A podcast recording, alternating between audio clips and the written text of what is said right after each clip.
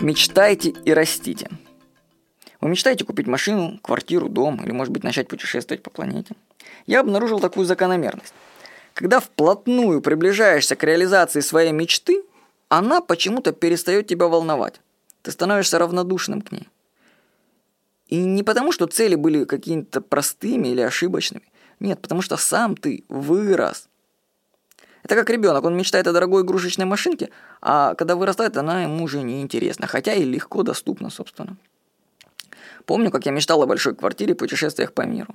Но когда мечты осуществились, то они перешли в ранг само собой разумеющихся вещей.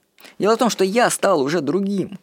Мне этот уровень жизни уже дается легко. В нем нет напряжения, я знаю, как этого достичь и как на этом уровне оставаться. Мысль в том, что когда мечты сбудутся, вы уже будете соответствовать их уровню внутренне. То есть расти нужно самому. Не нужно гнаться за мечтами, нужно вырасти самому лично. А для этого нужно постоянно работать над собой, самосовершенствоваться. Запомните свои ощущения до и после реализации вашей мечты. Отметьте, что в первую очередь изменились вы сами. Мечтайте и растите. С вами был Владимир Никонов.